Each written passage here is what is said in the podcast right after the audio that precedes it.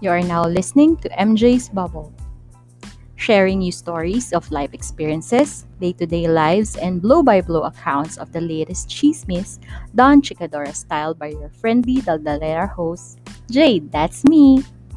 Come in and join me in my bubble as we talk, laugh, cry, and learn in today's episode.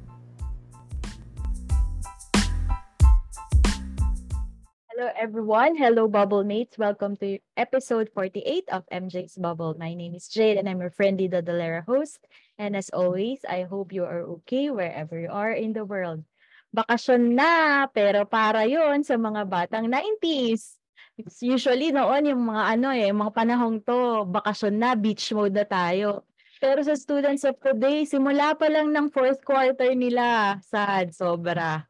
So dami ng changes sa eduk system mula noon. Ngayon, feeling ko, nakaka-impluwensya siya sa mga bata ngayon. So, I would I would like to discuss this with one of the members of the academe and also the host of also known as the podcast with Mr. Ace Verhel, si teacher, si teacher Ace.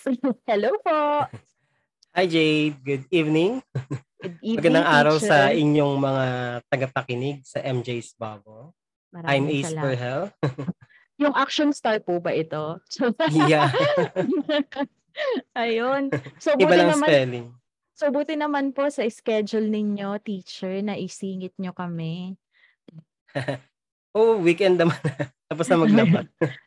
Tapos na yung lesson plan. Napaka, Mm. ano, na- napaka 90s. Lesson plan talaga. Oo.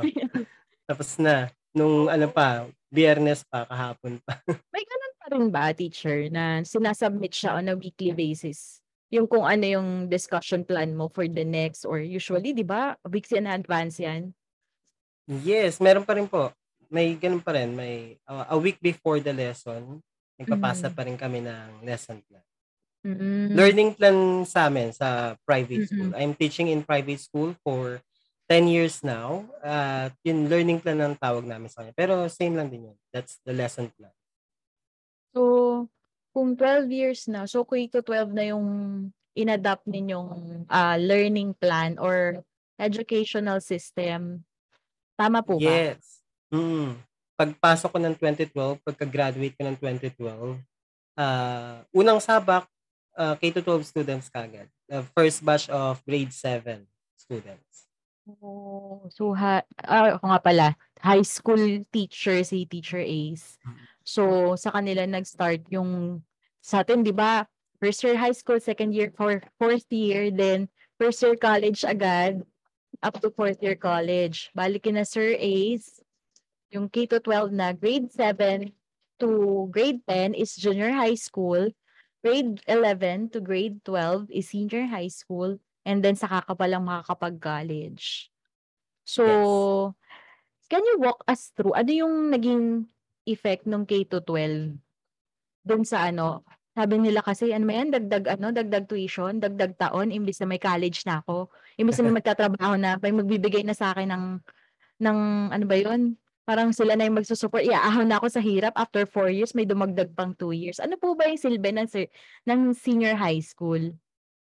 Well, ayun nga, nadagdagan siya ng two years. So, imbes na nakapag first year college na kagad yung high school graduate. So, hindi pa. Naging junior high school completer muna siya. And then additional two years, grade 11 and grade 12. And then, ang focus kasi ng grade, ah, ng senior high school is, di ba, ano, trabaho, ah, kolehiyo. Yun, parang ganun. Parang in preparation talaga siya. Kasi nga, based din siya sa nahuhuli ng araw ang Pilipinas when it comes to parang tayo na lang, 'di ba, ang uh, four years ang high school sa Yes. buong Asia if I'm not mistaken or Southeast Asia. So para makahabol, parang pagdating kasi sa ibang bansa, parang uh, kulang, kulang daw ang Mm-mm. ating ano preparation. Kaya nagdagdag Oo. ng another two years. Parang meron yung nagsabi sa akin na if ever they want to go sa uni sa ibang bansa, if if di- dito sila completer sila ng high school dito, they have to enroll pa for another two years kasi nga para makahabol tayo kasi we, they need six years for high school.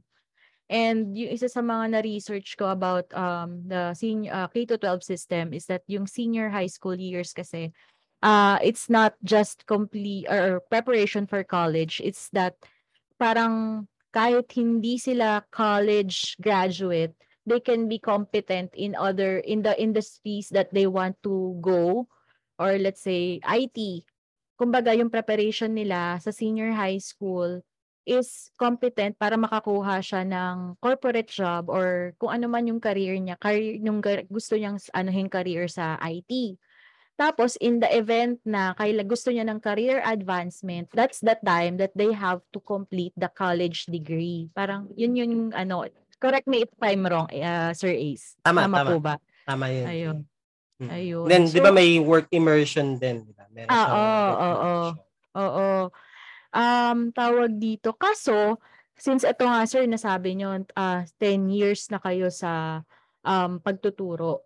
However, ah meron tayo kasing, di ba may pandemya tayo. Um, so, nag-distance learning tayo or nag-online classes tayo for almost two years. What do you th- ah, what's your overview nung bigla tayong nag-shift to online? Anong masasabi mo doon? Uy, paki-podcast naman. Ito ang podcast na may pake sa kung ano-ano at sa sino-sino. I'm Marvin. Tara, samahan niyo akong makialam dito lang sa Paki Podcast. Available on Spotify, Apple, and Google Podcasts. Powered by myself. Sa education sector talaga, hindi ready. Lahat naman tayo, di ba? Lahat ng industry. Biglaan kasi ang Oo. pandemic, ang COVID-19. Walang walang nakakaalam, di ba? Walang nakaalam na darating Walang naka-anticipate. 2021, di ba? Walang naka-anticipate. Oo. Lalo na ang education sector. Kasi lo- long before pandemic, hindi na talaga tayo ready, di ba? Ano, kulang na kulang tayo, di ba? Oo. Bagsak tayo sa PISA, bagsak ang mga ranking natin. Oo. Ah, marami tayong, kumbaga marami ng, kumbaga sugatan na ang education sector bago pa dumating ang pandemic. So na, naging napakahirap na mga adjustments, not just for private school, lalo na syempre sa public school, sa government. Mm-mm. Mm-mm. Yeah. How about your students? Is there uh, have you seen noticeable impacts on the students with regards to them um um attending class online as compared when face to face yung classes ninyo? Mas, sa amin kasi mayroong stay-in teachers eh, nagkaroon ng mga stay-in teachers. And Oh. na-compare din naman talaga ang grades. Mas okay talaga, mas natututo ang bata kapag ka face-to-face classes as Mhm. compared sa mga online teachers nila. Yun ang Mhm. naging number one impact sa students. Kahit siguro naman sinantanungin natin, di ba? Napakahirap na, I don't know if sa family niyo, di ba, kapag ka, di ba yung mga bata, modular, Pakahirap Oo. kung parents ang nagtuturo, di ba? Yun. totoo. Kasi, if- or yung parents pa nga mismo nagsasagot ng module, di ba? Ay, hindi naman. madalas na- Aray ko, aray ko, aray ko. hindi sa ano, Oo, sa, nakikita ko sa mga. Mga post ng mga public school teachers, di ba? Yung parents ang sumasagot nung mga Gumaganda yung sulat. Oo. Kaya pare-pareho ng ano. O kaya mga ate, nagkakamali pa, o, di ba, ng sulat sa. Nakakatawa eh. Ito, ayan, kasi natanong kita kasi 'di ba, I'm a parent as well. Tapos ang tawag sa public school kasi I have students, I have um children na si high school is nasa private, then yung dalawang um nasa grade school pa is nasa public. So apparently magagaling nag-cope yung nasa high school kasi parang Google reference na yung ano, yung school nila Google reference long before the pandemic pa eh. Mm. Baga naka Google Workspace na sila. 'Di ba? Blended learning na sila before Hindi, pa. hindi sila blended, Hindi pa. pero ginagamit na nila yung interface ng Google. Bago pa, si- noon pa, bago pa nagka-pandemya. So, yung transition nila medyo ano na lang, medyo smooth na lang. Tapos 'di ba nung sinimulan yung mga lockdowns, ah lockdowns, yung mga suspensions dahil kay Taal, dahil Ah. merong meron ngang parang nagkaroon na ng yung yung infection, yung mga unang infection sa San Juan, ganyan ganyan. Sinara na 'di ba sa parang inano na yung classes. Doon nagte-test run na sila ng kung paano ang online. So they're using Zoom, they're using um Google Meet kahit hindi official pa yung mga ano nila, yung mga accounts nila. Then ayun, ba- basically nakapag-transition well sila sa ano. Tapos nagawa nila na do you have this uh, option if you want to homeschool your kid or if you want the the school parang nag-online class ka. As compared naman sa public, tawag talaga sa'yo doon ay para teacher. Kumbaga they have this um, online class na two times a week lang. Then the modules, they will be giving it online. Um, the modules or the activities. Tapos ikaw, kumbaga parang reinforcement ka sa bahay. So, aral Mm. kami ulit ng A, E, I, O, U, aral kami ulit ng bagong math. Eh, yung mga math nila kakaiba na. Hindi na yung parang tinuro yung math dati. Iba na. So, parang parang natatawa nga ako. Meron akong, meron akong tawan-tawang akong anecdote dyan. Kasi nga, di siya magulang, pamangkin niya. So, siya yung nagtuturo kasi yung magulang nung bata nag-aaral. So, siya yung nagtuturo ng module. Sabi niya, gusto niya na raw mamalimos ng bakuna dati kasi para daw maibalik mo sa eskwelahan yung pamangkin niya. Mag face-to-face na lang. No? Nainis na siya. Gusto niya nang kurutin yung pamangkin. Sabi ko, oh, ayan, nain- naintindihan niya yung mga guro. Eh, kung ganun, tawa ko ng tawa. Ayun, sandal-dal-dal-dal ko. Tapos, ayun na nga. So, nabanggit mo, sir, kanina yung blended. Nag-start na ba kayo ng blended? Well, iba kasi yung setup namin eh. Talagang Mm. nag-full online class talaga kami. Oh. Pero sa school, kasi before naman, nung pandemic eh, ako'y nag-aaral naman din before Mm. pandemic. Ako'y nag-MA. Mm-mm. Ah, blended learning na kasi dun talaga sa university kung saan ako nag-aaral. Ah, At least, meron na Oh. talagang idea kung paano yung blended. blended. Kumbaga, hindi na siya bago sa akin, yung blended learning. And then, Mm-mm. ah, biglang sa mga school pala, saka pa lang, ayun, yung ibang schools, especially public schools, saka pa lang nag-start ng blended learning. And napakahirap ng adjustment, di ba? Walaan ko, yung blended learning mo, Sunday yung pasok mo, no? Hindi, Saturday siya. Ah, okay. Week, Kala ko weekends. Sunday. Weekends. Kala ko Sunday, alam ko na yung university mo. Charat! Ayun. So, i- right now, ah, di ba, katulad dito, in-implement yung blended learning. Ay, di pa pala. Online pa lang kayo. Any plans on the next school year? Na Ah, mag-blended actually, kayo? ano na, mag-ano na, mag-face-to-face na.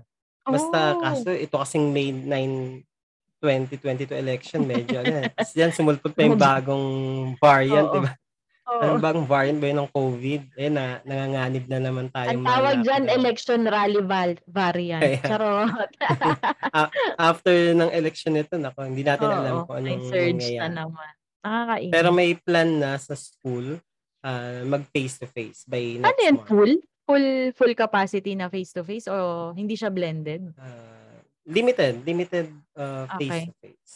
Okay. Pero but since uh, nasa private nga kami, we still kailangan pa rin malaman ng uh, for inspection pa rin kami ng DepEd yan, Mm-mm. kung makakapasa. Ayun. Ako naman yung mga anak ko sa public, nag-limited face-to-face na sila. Alam mo, saya ng mga bata. It was fun. Tal- tal- tal- Tanong ako sa anak ko. Sabi ko, how was your first day of school again? Sabi niya ganun. It was fun, mommy.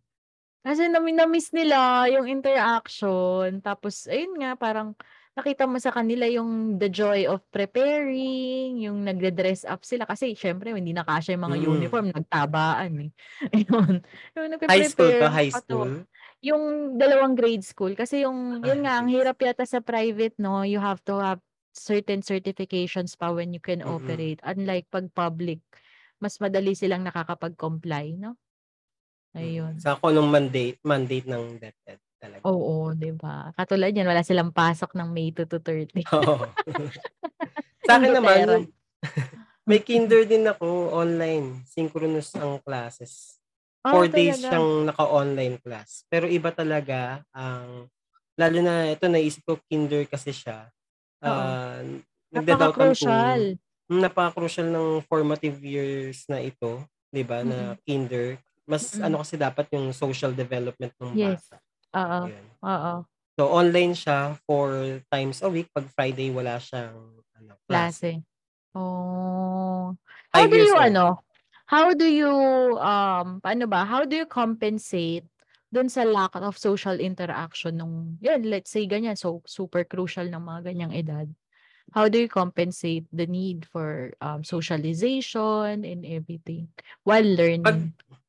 ah, well, yu pagkatapos ng klase niya or every afternoon, we make sure na kung gus kasi lagi rin siya 'di ba 'pag bata gusto talaga lalabas ng bahay, ayan. Mm. Yung pinapaglaro naman namin siya sa labas. Mm, hmm. Kasama naman may buti lang meron siyang kapatid naman na toddler, 3 years old. So yun, nagpe-playground naman sila, lalabas Oo. sila. Basta kaso kasi ako ano, may klase rin ako hanggang 4:30. So a after after may class. class naman, lalabas kaming lahat, kaming 4. Ang saya. playground Ang kami. saya Para at least may naman. social ano siya, may socialization siya kahit papaano. Oo.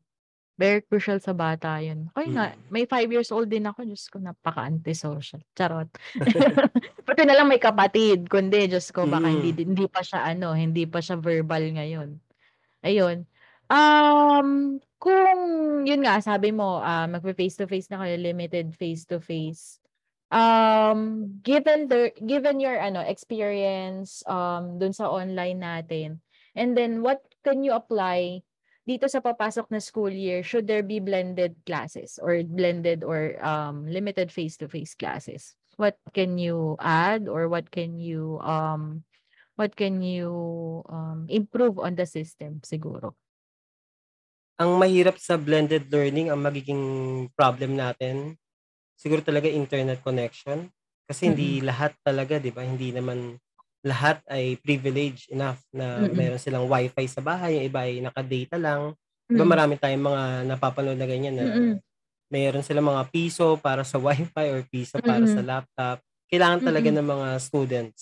Hindi Mm. pantay-pantay, 'di ba? Oo. We're all in this sasabihin na We're all in the same lahat boat. tayo na yes, pe pero hindi eh, 'di ba? Merong naka nasa balsa, merong nasa Mm. ano, Nasa plywood ah, lang. iba-iba Hmm. tayo ng cases. So yun, sa Mm. mga bata, especially sa public schools, Mm. ah, yan ang magiging problem natin, yung sa blended learning. Hindi lahat ay may magandang internet connection. Mm. Kung modular naman, I think may binabayaran pa rin 'no, sa modules. Meron Parang mer alam ko may lahat. Free, yan. Kasi may Free yung na mga printed materials.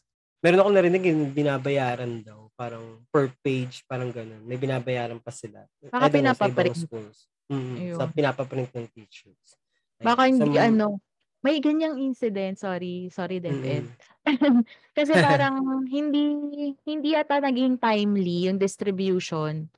Kasi parang sa let's say sa isang city, ang setup nila is the city DepEd na city office or kung ano man yung regional office whatsoever. Parang centralized dun yung printing ng materials. So kapag hindi nakaabot dun sa schedule, parang nagiging delayed yung materials. So, it's up to you as a parent or a teacher kung gusto mo magbigay na ng advance copy nung mga nung mga Mm. activities para nga naman in schedule yung ano mo kaysa naman antayin mo pa yung materials. Tapos ang Mali-late yung ginagawa bata. oo, ang ginagawa, um, parang kapag dumating na yung material, 'pag dumating na material parang ano na lang yun, um, parang formality na lang yun na sinagot nila pero when in fact naibigay mo na yun. Tapos bahala sila, magsasagot sila, let's say sa notebook, sa papel, saka mo ipapasa online, virtually yung output. Which is okey siya 'pag meron kang maayos na internet connection or kung meron ka talagang access sa internet. So, lang. technology, 'di ba? Mm, mm. Lang. Na-experience mo rin ba 'di ba yung may sine-send na file tapos ikaw magpi-print sa bahay? Naano namin yun, eh, sa Totoo. 'di ba? Totoo, Ise-send sa totoo. amin. Ilang Tapos beses paano yun. iniisip ko 'di ba, paano yung mga walang printer? Paano yung Oo. mga ano, 'di ba? Kaya yung Hindi iba lahat. Kaya yung iba nga, yun nga, 'di ba, ipapadala naman kasi yung image nung activity.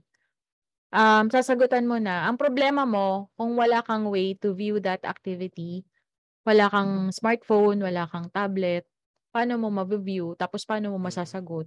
Yun yun lang yung medyo concern dun. Or kaya nagse-share kayo ng gadget.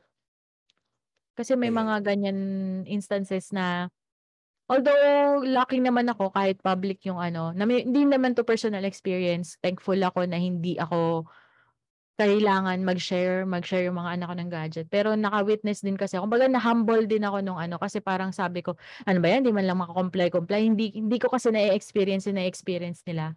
Na parang, meron na naman talagang ganon. Hindi kayo lahat, hindi pwedeng, hindi one is to one yung gadget ng bata. Yung parang sinabi nila na magkasabay kasi yung online schedule or yung uh, synchronous schedule nung ano. Yung teacher yung nag-adjust nag-schedule siya ng ano, for that to student. Sabi ko, grabe, grabe yung mga guro. Naiiyak talaga ako pag may mga ganong ano. Sabi ko, grabe, respeto ko talaga sa guro. As in. Sorry ang daldal ko. Sobrang, sobrang ganun, ganun yung passion, yung passion ko sa how to promote the sacrifices, tsaka yung love talaga ng mga guro sa, sa mga estudyante nila. Ayan, naliligaw tuloy ako. Anyway, ayun. Um, ano yung ah, ito na tayo kasi nga dahil nag-online sila, ako guilty yung guilty ako kasi yung anak ko ganito. Ah, iba kasi yung focus kapag nasa klase. Mm. Maganda yung 'pag nasa klase kasi nakaganon lang sila sa guro nila eh. Naka-focus sila sa guro. Nung nag-online tayo kasi nasa screen lang yung guro nila at hindi nila alam magic may magic tayo. Alam na yun natin yung alt tab. So kasi freely nakakapag-open sila ng other window. So they have access to other information than that of the dinidiscuss ng guro.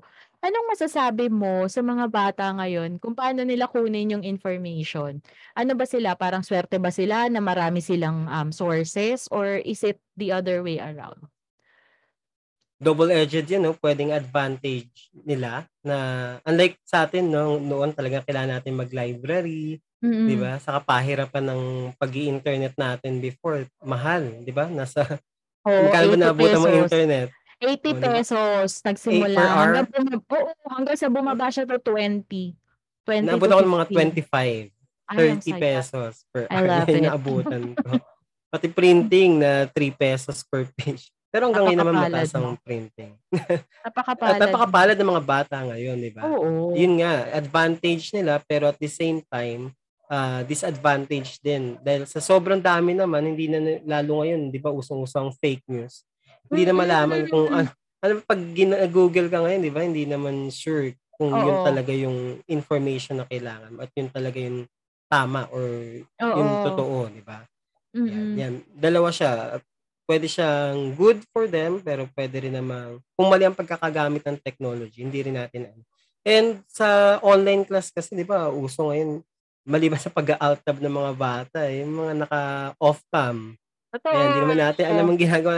Di ba sa TikTok, Oo. nakikita natin yung mga videos na tinutulugan yung lesson or tinutulugan mm-hmm. yung teacher, di ba? Nakikita, nakita mo ba yun? May mga ganong video eh, na natulog sa klase. Ayan. Tapos, syempre yung cheating, Oo. Napaka ano, 'di ba? Napakadali lang mag-cheat sa kanila, 'di ba? May mga hacks na rin kasi na nakikita sa mga sa social media kung paano uh, makikita yung mga answer key sa mga Google quiz, 'di ba? Yung mga Google Forms. Mm-hmm. Ayan, nakikita na rin nila yung mga answer key. Ano pa ba? Yung mga kung paano gumawa, mag-create ng essay in just mm-hmm. a few clicks, 'di ba? Ang dami ng uh, ano ngayon, software and website. Mm-hmm. Sa maraming uh, kalukuhan din. Hindi ko alam kung ano. Uh, more of disadvantage siya. Para sa akin. At alam mo, nalulungkot pa ako dyan. Kasi they are creating content about dun sa allegedly yeah, no. or uh, quote-unquote hacks na parang, hello, mm-hmm. ganyan nyo ba disrespect yung teacher ninyo na you have to tell it to or show it to the world na ganito yung ginagawa nyo sa guro nyo. Parang, oh my God, anong klaseng value system yung meron yung mga bata ngayon? Tapos tinatangkilik natin sila. Yun yung nap nakakalungkot. Nakakalungkot. Parang hindi ko hindi ko maintindihan. So, tapos ano, yun lang yung sinasabi mo nga. Sabi mo nga double-edged sword. I I strongly agree with that kasi yun nga pag sinabi mo pag nag ano kasi search engine, Unlike pag nagbuklat ka ng libro, naghanap ka about gumbursa. Yung source na yon, alam mong credible source kasi sinabi ng guro mo, hanapin nyo sa ganitong pahina or ganitong libro, hanapin nyo or let's say meron ka talagang hard evidence na ito yung nakalagay about gumbursa kasi hinanap mo sa library, merong book about it, ganyan. Unlike ngayon, kapag nag-online sources ka, kapag nag-ano ka ng online sources, it's not just about the information that you have to fact check. You have to verify the source. Titingnan mo pa kung legit yung legit yung URL nung ano, nung nung website whatsoever. 'Di ba? Parang oh my god, ang daming problema ng mga bata ngayon. Paano kung tamad sila? Diba? yun yun eh. Kasi ako ah, naabutan ko yung time na syempre doon sa 80 pesos na ano, you have to make the most out of it, 'di ba? Pero laging sinasabi sa akin, sa amin ng mga guro namin that you if you got content from the internet, always name your source. As in talagang pinalalagay yung URL doon. So you if you make a term paper, if you make a book report, na ano, always name your source para alam daw nila kung saan nila hahanapin. Paano mo nakuha yung ganong perspective. Mm. Hopefully, sana, sana, sana ganyan yung naging training ng mga bata. Ayun.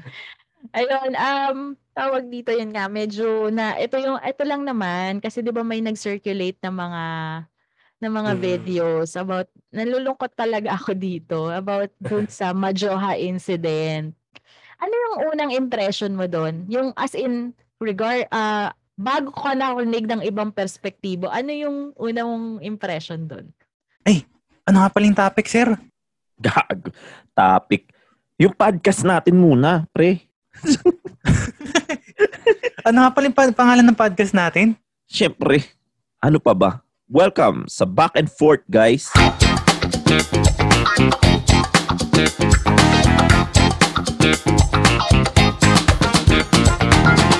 Hello mga katoda. Welcome sa Back and Forth. Ang podcast na to ay siguradong walang kapupulutang aral, walang patutunguhan, wala sa katwiran, tamang kwentuhan lamang habang nasa biyahe at nababagot sa traffic. Dito tatalakayin natin ang iba't ibang uri ng experience o kwento habang nagko-commute, nasa biyahe o nasa kalye. So sit back, relax, and enjoy listening. Ito yung weakness ko eh. Masyado akong, lagi akong reactive. I'm more of a reactive person than a proactive. Dapat proactive tayo pero huli na, di ba? Na, nasa huli ang pag, pagsisisi. Nagalit na medyo nainis ako and ah, nag-comment kaagad ako doon na ano. ah, kasi parang ang sinisisi talaga ay teachers na number one. Teachers and then students. Nasisi rin sila, di ba? Yung mga teenagers na yun. Kawawa din sila kasi nag na-judge din natin sila. Pero sabi ko nga dun sa mga comment ko, it takes two to tango. And ito lagi to sa mga educators eh. Ah, Mm-mm. it took uh, or it takes a village to raise a child. Hindi Exactly. lang yung effort, hindi siya teacher factor, it's not just teacher factor, hindi lang siya students factor. Hindi rin pwede naman sisihin lang solely sa education system natin or sa Exactly. DepEd. Exactly. Diba? Pero ano, Oo. anong naimasmasa na ako, sa ako lang siya na-realize na, ano ba, ano bang, uh, bakit ganito yung mga tao? Yun na, yung sumunod na mga araw, di ba, naging baligtad na yung comments sa mga social Mm-mm. media, di ba? Oo. Ako naman ang take ko doon. Syempre initially, ah, hindi, hindi, hindi naman din tayo magmamalinis. Na, syempre magugulat ka, matatangahan ka. Shit, parang Oo. public knowledge naman yan, higher. Bakit ganyan, ganyan, ganyan. Ang mga batang to, panay kayo TikTok, ganyan. ganyan, di ba? Di ba, ganun yung, ganun yung una mo as a titas of, ah, as, yung nandito na tayo sa tita age. Ay, mga Mm. bata kami, hindi ganyan, bla, bla, bla. Pero parang na-realize ko, shit, kasi parang tin- tinetake in kasi natin yung ganyang klaseng content eh. Yun, di ba yung ganyan katulad niyan? Ah, gagawing meme yan. Gagawing, gagawing katatawanan yan in the near future. In the near future, hindi ka na ma-offend dyan, matatawa ka na lang. Kasi nag, parang sa ngayon lang maasar ka. Tapos ngayon gagawin siyang butt of jokes. Tapos eventually magiging meme. Then parang gagawin na siyang ano, parang okay na lang. Ganon, hindi na natin a-actionan. Kasi nga, tinitake in natin yung ganyang klaseng content. In the first place, ba't ka ba nanonood ng PBB? Kasi gusto mong manood ng buhay ng may buhay. 'Di ba? So, ako ayok, hindi ako nagmamalinis. Nanonood din naman ako ng PBB nung mga unang seasons niya. Pero nasuya din ako. Mm-mm. Pero, Ayun, kasi nagte-take in tayo ng gano'ng content, eh. Tsaka isa pa, so ano bang klaseng content ang ang naghi-hit ngayon? 'Pag maganda ka, 'pag magaling kang sumayaw, 'pag pogi ka, 'pag medyo to die for, kakilig ka, hala magaling ka ano or nakakatawa ka, puro kayo kalokohan, nakaka yan yung mga naghi-hit sa ano, eh, yan yung mga sumisikat, nagva-viral, nagkakaroon pa nga sila ng earnings diyan kasi tinatangkilik natin. So, parang less yung priority, less yung priority na mag-aral ka para magkaroon ka. 'di ba yung laging sinasabi sa atin dati, "Oh, mag-aral ka para magkaroon ka ng magandang, um, magandang buhay, magkaroon ka ng magandang earnings." Yun lang, parang sa'kin, we're partly to blame, hindi lang yung estudyante, hindi lang yung guro, hindi lang yung magulang, tayo din, tayo din na nagte-take in ng that kind of content. Yun lang yung take up ko, sorry ang daldal ko, sorry. Saka ano, ah, anong tawag dito, yung iba may mga nag-comment din na hindi rin nga nila mare-realize na may PBB or hindi nga nila alam na may PBB. Hindi nila pinapanood yung show na yun. Kundi lang dahil dun sa ah, sa issue na yun ng hashtag Majoha. Nag-post pa si ano, 'di ba, si Robbie Domingo. 'Di ba? 'Di ba? Um, may mga nakaisip din, ah, conspiracy theory. Hindi kaya ano, parang ano lang talaga siya. Ah, kung di man siya scripted or nadamay lang din itong mga PBB teens na ito. 'Di ba? Puwede Kasi parang biglang eh. na-open up ang history, 'di ba? Biglang parang anong tawag dito, ah, we never learn from the history, 'di ba? Biglang lumabas yung mga history repeats itself. Parang Mhm. timely siya, mag-e-election, biglang ito na brought up ng mga issue ng Gumbursa, ng Rizal. Oo. Tapos in-interview yung mga historian, mga public historian. 'Di ba tumulong pa nga sila sila Ambet Ocampo Oo, sila? Xiao, Xiao, yan. di ba? Yun, 'Di parang ti- very timely no na pinag-uusapan ng history sa papalapit na election. Parang Eh, ba? ikaw naman nagpakabait ka pa. Eto nga, nire-relate nga, parang sabi nila, oh, Mm. um, yung simple na, yung tipong galit na galit kayo sa Majoha incident, pero gusto nyong kalimutan yung history about, oh, kay BBM, yung ka sa mga Marcos. Ko, wag na tayo magpakabait, wag tayo magpakalinis-linis dito. Um, um, certified, ano naman na, ako, ang host nyo po ay certified kakamping, so wala po ako kung kailangan, hindi po ako kailangan magmalinis. Which is, for me ah, hindi naman, hindi naman siya dapat ginagawang issue. Yung issue ng Majoha, it's an issue, it's a reflection of what the kids are ngayon. Huwag kayong magmalinis kahit yung mga anak nyo hindi alam yung gumbursa, promise. Tanungin nyo sila. So, what can you say about that? Ano, isa ba yung sa mga, ano yung feeling mo yung mga nag-attribute doon? Yung ano ba, may problema ba sa curriculum? May problema ba sa yung mga educational shows? Ay, ikaw, anong take mo doon? Inisin nila dyan, lumitaw, di ba, online classes. Pero before pa mag-pandemic, di ba, hindi naman yun dahil sa online classes. May problem na talaga. Gaya nga ng sinabi ko kanina. Kung mga TV shows naman, like, di ba, tayo mga batang 90s, di ba? Sineskwela, yan. Mm. Mga bayani, yan. Oo. Yung madalas natin mapanood. Pero. I guess hindi rin eh. Kasi ibinalik din naman sila yung mga Oo. palabas na yun. Di ba napapanood sa, ano, sa Jeepney TV? Bakit Oo. kung binalik? Hindi, hindi pa rin naman nila Hindi naman pinapanood. kinokonsume I eh. think may generation gap din talaga. Mm, nandoon na siya, nandoon naman siya eh. May Parang sa YouTube, naman, di ba? lang yan eh. Mapapanood mo naman. Oo, Nasa nandun YouTube lahat lang eh. yan eh. Di Pero ba? iba talaga, 'di ba? Iba yung generation nila, 'di ba? Yun lang, may dadagdag din natin doon. So hindi lang siya dahil sa ah nag-pandemic kasi yan, puro online class. Ayan, puro kayo ML, 'di ba? Mga Puro kayo na- yung mga- TikTok. puro kayo TikTok. Anong gusto Yeah. gawin nila? Mag-addict? Sabay ganun. Sa education system naman, hindi naman din natin siya kasi noon pa problema na natin ang edukasyon, 'di ba? Oo. Pero Ah. nakakapag-submit tayo. Pero kilala Mm. natin si Gumbursa despite na wala tayong internet. Di ba? Yan. And another thing, may sinabi si Lord de Vera sa ano eh, sa tunagya siya kay Bianca Gonzalez sa Aha. paano ba to, 'di ba, the Oo. podcast. Noon kasi tayo daw, nakaka ano tawag dito, wala tayong choice kundi manood ng news. Tama ba? Mm-mm, mm-mm. Ang tatay natin siya yung batas, 'di ba? Siya yung remote Oo. control. Exactly. Oo. Di ba? Pag nanonood tayo. May swerte sequence na, yan. araw, eh, di ba? Mm-mm. Ito yung sequence namin pag, bali- pag Friday ah. Di ba syempre, andyan yung Friday, balita, basketball, saka ka lang makakapag X-Men o kaya Power Rangers. O kaya kapag sabay, pag commercial, saka ka lang makakasingit-singit. Pero kung basketball na, sorry. Ganun. Ganun yung ano. Pag lalo pag Ginebra San Miguel yan, patay ka.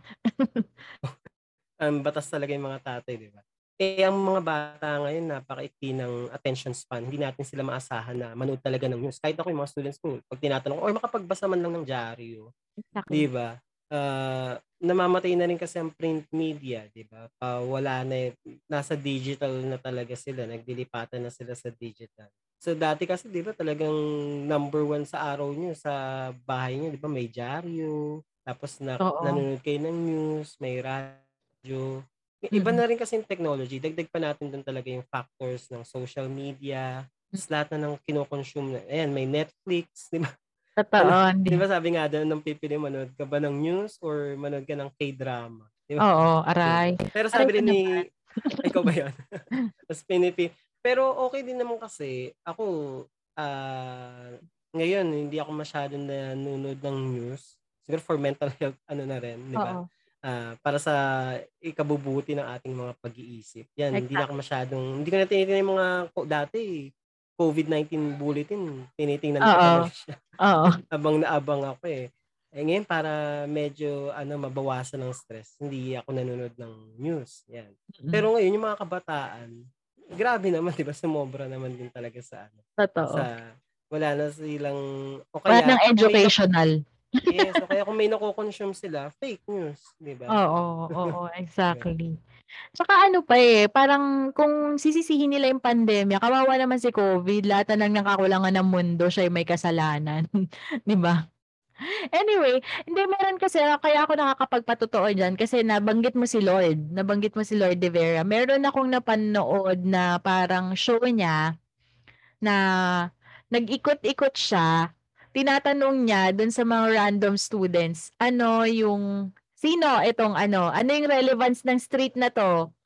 Um, let's say, sino si ganitong street? Gino, eh, mga characters yun ng ano, mga characters ng Elfili tsaka Noli. O kaya mga shit, sino nga ba yung isang ano, basta mga, basta streets siya sa Manila or sa Quezon City na characters siya or relevant siya sa buhay ni Rizal. Tapos yung mga tinanong niya, mga estudyante, mga naka-uniform pa, wala silang idea. So it's not the pandemic. Ano Mm. talaga, kung choice, yung mga bata talaga wala silang interest sa history. Katulad nga ng sabi ni Xiao Chua. At inamin niya ni Nadine, Nadine Samonte, I think it was her statement, I think it was last year or 2020 na for the Nadine longest time Lustre? daw. Oo, si Nadine Lustre, di ba? Parang for the longest time, um, ah, aral daw tayo ng aral ng history na parang boring. Ano lang, nagpa-para praise lang ako ah. Tapos nag-react din yung mga historians dyan. Na yun nga, parang yun nga daw ang challenge nilang historians na para maging interesting ang history. Kasi wala talaga generally ang tao, wala silang curiosity sa history. Unless it serves, it will serve them. So, yun. Ah, Ang dami ng distractions, di ba? Oo. Kailangan ng attention span ng kabataan. Dagdagan mo pa ng distraction ng technology, ng social Mm-mm. media. Hmm. Kitang-kita natin yan. Saka ang challenge, yun nga, challenging talaga sa mga teachers how to execute their lessons, especially in history. Mm. So kung 'di ba, tayo kasi nung batang 90s mode natin, parang wala tayong choice. Di kunwari may may project sa history, bibili ka nung eto na ano ko tang to, naalala ko nga to, na throwback nga ako eh. Kasi isang TikTok ni Xiao Chua, sabi niya, kaya daw tayo maalam sa history or even the basics of history kasi we're forced to learn something about them. Kasi halimbawa, nataon sa'yo si ano, si um, Marcelo Baltasar. Yun, 'di ba parang kasi kami da- dati Bulacan eh. Kaya yung mga heroes na Bulakenyo ang mga assignment namin lahat. Pati section namin, bakit si MH del Pilar section 1? Bakit si Gregorio del Pilar section 2? May relevance yun. Bakit ganon? Tapos yung gagawa ka ng gagawa ka ng report, bibili ka ng postcard sa National Bookstore. Meron siyang content sa likod Meron siyang naalala ko bigla 'yon Ay, na naabutan ko yan. oh, 'di ba? Babasahin mo siya tapos i parang kunwari may sarili kang wording, gagawa ka ng sarili mong essay plus yung additional researches mo sa library para mapakapal yung book report mo, 'di ba? So wala kang choice kundi aralin si Marcelo del Pilar o kung sino man si Sultan Kudarat. At least at the end of the by the end of that activity, may nabaon ka. Kaya nga masarap pag-aral, kaya nga daw masarap maging guro eh kasi alam mo 'yon, parang kitang-kita mo yung kitang-kita mo yung effect ng tinuro mo nung araw na yon instant gratification kasi siya.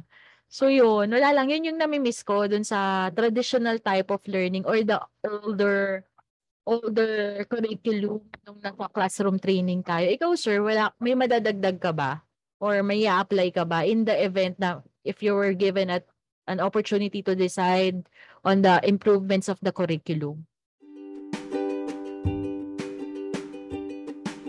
Hello Kabubble, how is your day? Eto, same same but I found a new mix to my daily routine. Introducing Mix Manila Cocoa Mix. Your favorite comfort drink mixed even better. Comes in six flavors such as caramel, hazelnut, and chocolate for the regular flavors, salted caramel, Hershey's, and choco banana for the premium flavors. Start mixing for as low as 250 pesos and place an order by visiting www.mixmanila.com that is M-I-X-M-N-L.com or send a Viber message at 0917-532-8480. Put a mix in your everyday shop. Mix Manila. Siguro ano, kasi sa araling panlipunan kasi to, no, talagang naibaba na kasi yung mga lessons. Wala na sa high school ang Philippine history. Diretso sila Mm. Asian. Unlike tayo, di ba? First year, First year, Parang P- P- first Philippine year, history. Philippine. And then second Tapos year, second year, Asian. Asian.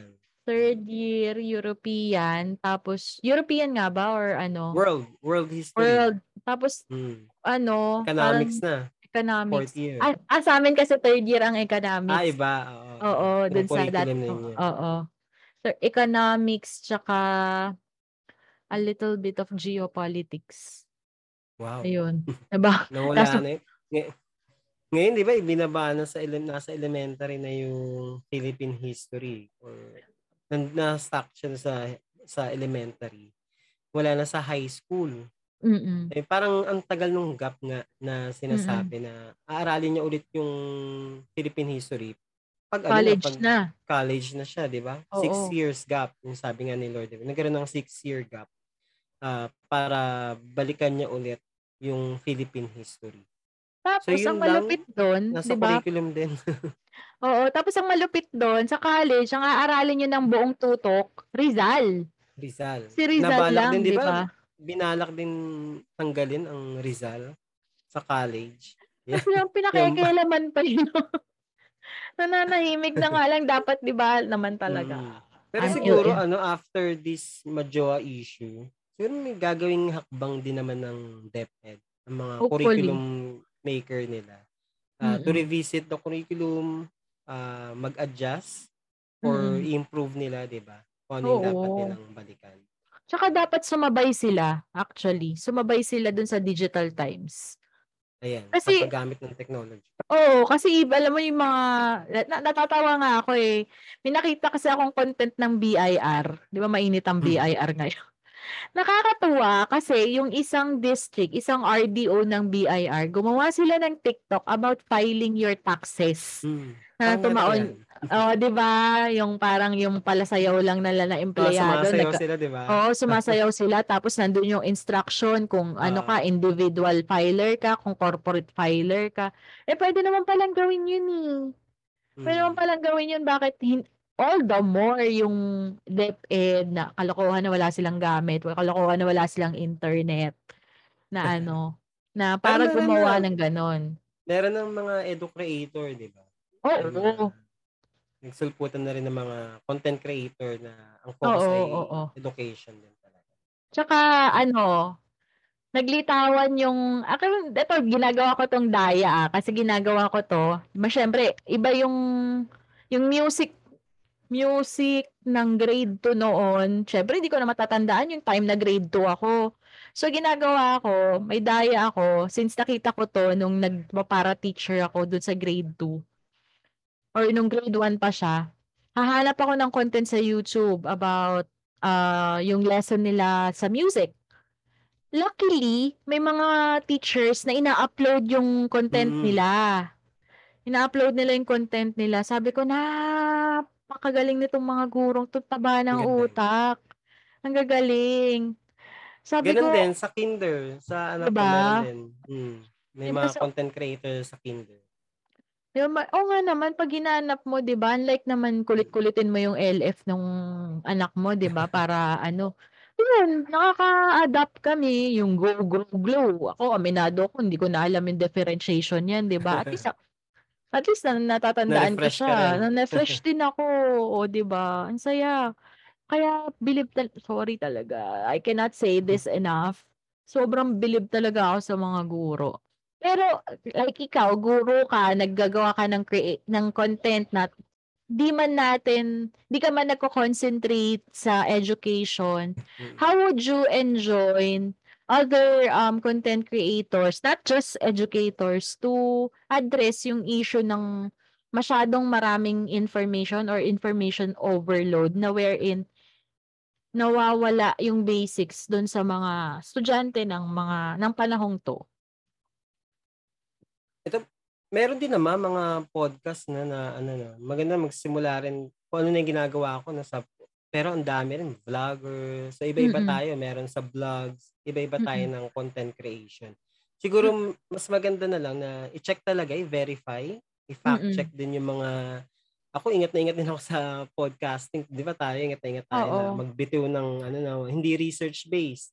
Dapat Oo. talaga research based, ah verify natin ah, Mm. tama ba yung mga sources natin. Mm, mm. Ayun. And consider din natin siguro yung attention span din ng bata. Kahit Mm. sa video, sa vlog, hindi rin naman magtatagal talaga ang bata na titingnan yung screen, di ba? Mm, Yun. So, consideration din sa kung ilang minuto ba natin ipapakita. Marami ngayon, di ba, sa TikTok. At least sa TikTok, ano 15 na, seconds 15 lang. minutes. Ah, 15, 15 seconds. seconds, oo. Pero meron na silang ah pwede ka na mag-upload longer ng video mo. Pero yun lang din, check din natin kasi hindi lang hindi lahat din na nakikita natin sa online Oo. ay totoo talaga. Ayun, puwedeng sana- gawing abusuhin ng ibang content creators, eh, like yung yung na-discuss mo nga dun sa topic mo about historical distortion.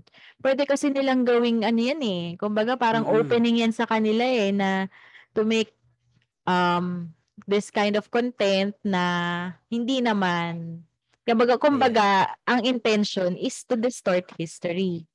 'Di ba? Sana sana hindi Wag sana naman, mawala sana. silang gano'n. Wag nilang abusuhin yung ah, kapangyarihan nila na or yung reach nila para gawin 'yun kasi nakakaano talaga. Nakakalungkot para sa generation ngayon. Ayun. Saka mas okay na ngayon, di ba? Nagpa-fact check na rin talaga ang Facebook. Mm. Marami na Mm-mm. napapa-close na account. Yes, oo. Dine-deactivate, binablock nila. Pwede Oo. naman natin i-report. And ito rin ang ano ko rin sa ating mga ah, kahit sa mga normal citizen or sa ano. I-report natin yung mga nag-spread pa ng fake news or yung mga Oo. site or yung mga page na nagpapakalat pa ng fake news. Oo, oo, oo. Kasi hindi lang tayo yung magsa-suffer. Makikita mo yan, reflection yan sa anak mo. Makikita mo yan. Hindi man, hindi ko sinasabing anak nyo, anak ko, whatsoever. Makikita mo lang siya in general. Tanungin mo siya about martial law. Tanungin mo siya, ay, medyo ba, medyo may paswipe ako doon. Matanungin mo ngayon, di ba? oh, di ba? Ang daming nabudol, di ba? Di ba? Kumbaga parang katulad yan, tinanong, I was I was asking yung daughter ko kanina eh. Sabi niya, sabi niya, Mommy, what happens if PBM wins? Sabi ko, it's gonna be bad. Sabi niya gano'n.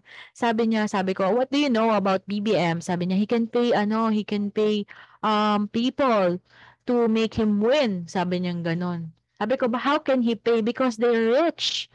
Gumanon yung anak ko. Sabi ko, aba, aba, aba, aba, aba. Sabi ko, eh, what do you know? Sabi ko, what do you know? How can, how they will be able to pay? What made them rich? Sabi niya, ano, kasi nga daw, um, that, ah, parang in relation yata sa EDSA, ang sabi niya, the people were angry at them because they stole from the country. That's why EDSA happened. Parang ganon. Tapos parang yun dun nga sa elections din, sa snap elections. Sabi ko, oh shit, may pag-asa pa. I-reinforce na pero kumbaga, kumbaga, kailangan talaga natin silang bigyan ng tamang impormasyon kasi napaka-impressionable ng mga bata. What if, what if yung source na inano niya, ang dali niyang ano yun, di ba? Pero kasi, katulad niya, sinabi ko sa kanya, oh, you watch Kingmaker, sabi ko sa kanya, para you get a better, better um, overview of what happened with the Marcos era. Sabi niya ganun. Eh kaso syempre, medyo mature yung audience ng Kingmaker dapat, di ba? So, ayun. Hahanap ako ng sources sa kanya para maintindihan niyo yung inis ko kay BBM. Charot. Nasa atin din talaga mga parents, no? Sabi ko sa'yo, it Oo. takes uh, a village to raise a Totoo. child. Sama Totoo. na kaagapin natin yung mga teachers, parents, Society. the government. Mm, Kasi baka society. mama, baka mamaya ako sinasabi ko na hindi sila ano tapos biglang sasabihin ng nanay ko Mm. na boboto sa BBM na okay 'yun. 'Di ba? Parang malilito sila. eh. Ano ba talaga yung totoo? 'Di ba? Ang ang weird. Kaya dapat tulong-tulong, tulong-tulong talaga para i-address. Ano actually the Majoha issue is an open parang ano siya eye opener siya eh, no? Yeah. Na wag tayong magalit doon sa mga bata. Mm. Magalit tayo sa mga parang let's look into ourselves. Mag, wag tayong maghugas kamay kasi baka baka tayo nagko-contribute sa ganun. Hindi lang yung mga batang yun yung ganun.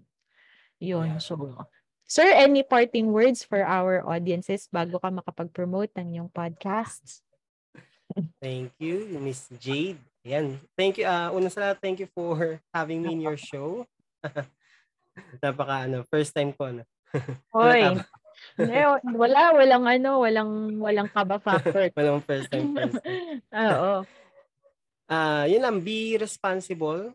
Kung tayo man yung mga content creator or tayo man ay mga educators or teachers and lalo na kung tayo parents, be responsible in sharing information to our children, to our students. Uh, i-fact check natin, i-verify natin kasi later on nga, gaya ng sabi ni Jade, ah, may repercussion yan, di ba? Nakikita na natin yan sa nangyayari sa society natin yan, sa politics, sa government. So yun lang, uh, very clear, be responsible. Be a responsible parent, be a res- uh, responsible teacher, uh, sharer of knowledge and skills. That's it. Very well said from Teacher Ace. Wala na akong madadagdag doon kasi nasabi niya na lahat. Very on point. Labe. Ayun, Thank sir, ah paki-promote na yung podcast para they can hear more of you. Yes, uh, I am inviting everyone to please listen to my podcast, uh, also known as the podcast with Ace Verhel. Yan. And later on, ano, um, makakaguest ko rin si Miss Jade sa ating podcast. Ayun. Oh, sa ngayon pa lang to thank you na ako binigyan mo ako opportunity. Sana maging fruitful ang aking magiging future um pagbisita sa iyong podcast. Anyway, ayun, maraming salamat Sir Ace and sana katulad ng sinabi ni Sir Ace um maging responsible tayong parents, maging responsible tayong um, sharers of information and knowledge, not just to the kids, but also to our co, uh, para sa, para sa lahat, para hindi lang natin, hindi lang, hindi kasi hindi lang tayo yung makikinabang yung sa panahon natin, sa mga kaedad natin, hindi lang tayo yung nakikinabang sa mga information na sinasabi natin. Ang mga bata, ang mga anak natin nakatingin sa atin, ang mga pamangkin natin, ang mga estudyante natin, yung mga kapitbahay nating bata, they look up to us. Tinitingnan nila tayo and sana maging better impor- uh, maging better uh, um, examples tayo of how to disseminate information. So, that has been episode 48 of MJ's Bubble. Super knowledge, super, super ganda nitong episode nito and I hope marami po kayong natutunan sa amin ni Teacher Ace. Maraming salamat, Teacher Ace. Thank you, Jade. Thank you. Thank you sa lahat. Have a great day, everyone. Bye! Bye. Naaliw ko ba sa episode today? Aw, thank you! For your comments, suggestions, or violent reactions, kindly message me at my FB page, MJ's Bubble Podcast, or my IG account at MJT, that's E E-M-J-A-Y-E-T. Pa-like and follow na rin po para makita ninyo yung excerpts or clips ng bawat episodes. Also, kindly click subscribe to my Spotify account and also in your favorite podcast platforms for you to be updated sa future episodes. Bye!